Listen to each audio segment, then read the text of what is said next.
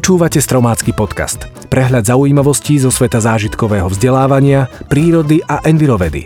Každý pondelok a štvrtok na webe Stromu života. Dnes bude reč o plastoch, o medveďovi hnedom a v závere vám odpoviem na otázku, ako stres súvisí s obezitou. Dnešné témy pre vás vybrali Jozef Kahan a Anna Uhrinová. Ja som Marek Koleno. Pred vyše 100 rokmi uzrel svetlo sveta bakelit, vôbec prvý priemyselne vyrábaný plast. Vďaka svojej tvarovateľnosti a pevnosti sa z neho vyrábali telefóny, kuchynské prístroje, bižutéria, ozdobné predmety či imidžový trabant. Postupom času bakelit vytlačili modernejšie plasty, ktoré sú ľahko tvarovateľné, majú dlhšiu životnosť, širokospektrálne využitie, nižšiu hmotnosť, ale najmä sú lacné.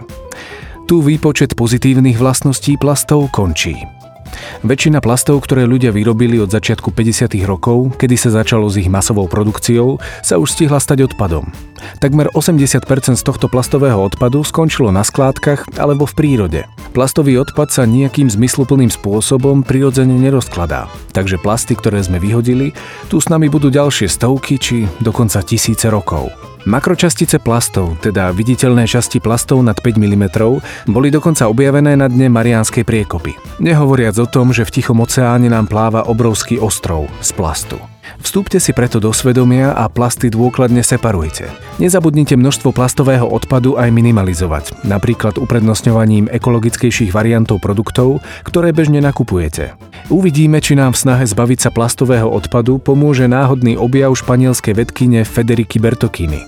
Tá totiž zistila, že húsenici výjačky voštinovej, nebezpečnému parazitovi včelých úľov, plastový odpad zachutil ako potrava.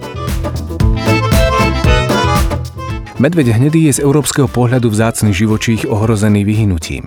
Preto ho legislatíva Európskej únie a Bernská konvencia zaradili medzi prísne chránené druhy a na jeho lov je potrebných viacero povolení. Na našom území žije vo väčšine pohorí stredného a severného Slovenska. Podľa odborníkov ich máme 800 až 900 kusov. Hoci medveď patrí medzi šelmy, nie je excelentným lovcom. V prípade potravinovej núdze však dokáže zautočiť aj na oveľa väčšie zvieratá.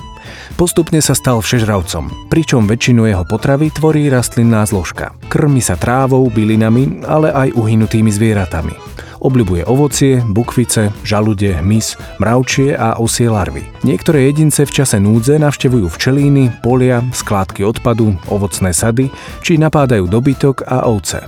Medveď je výborným bežcom, ktorý dokáže bežať rýchlosťou viac ako 45 km za hodinu. Jedno až tri mláďatá sa rodia v období zimného spánku a s matkou zostávajú niekedy až 2,5 roka. Medveď sa dožíva 25 rokov a pred zimou si vytvára tukové zásoby, pričom v novembri až decembri sa ukladá do brlohu na zimný spánok. Zimuje na neprístupných miestach, pod vývratmi stromov, v skalných puklinách a jaskyniach. Zo spánku sa však občas môže prebudiť. Čo robiť, ak v lese stretnete medveďa? To vám presne neporadí nikto. Väčšinu roka žije medveď samotársky a stretu s človekom sa vyhýba.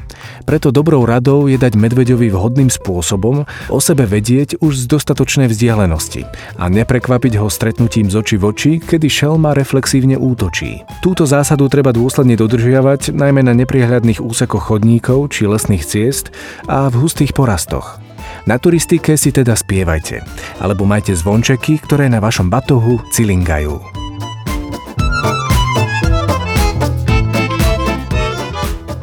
Celý deň sme v jednom kole, pritom toho ani veľa nezieme a napriek tomu priberáme. Na vine je stres, ktorý núti naše telo ukladať zásoby na horšie časy. Obezita dnes predstavuje veľký problém najmä vo vyspelých krajinách. Nejde pritom len o kozmetický, ale najmä o zdravotný problém. Vytvára sa totiž metabolický syndróm, ktorý môže viesť k cukrovke alebo ku kardiovaskulárnym ochoreniam, najmä infarktu. Ako teda súvisí stres s obezitou? Jedným z dôsledkov stresu je vyplavenie prenášača nervového vzruchu neuropeptídu Y z nervových zakončení v brušnej oblasti. Ten dokáže zväčšovať hmotnosti tukovej bunky alebo tukové bunky rozmnožovať a ukladať ich v oblasti brucha.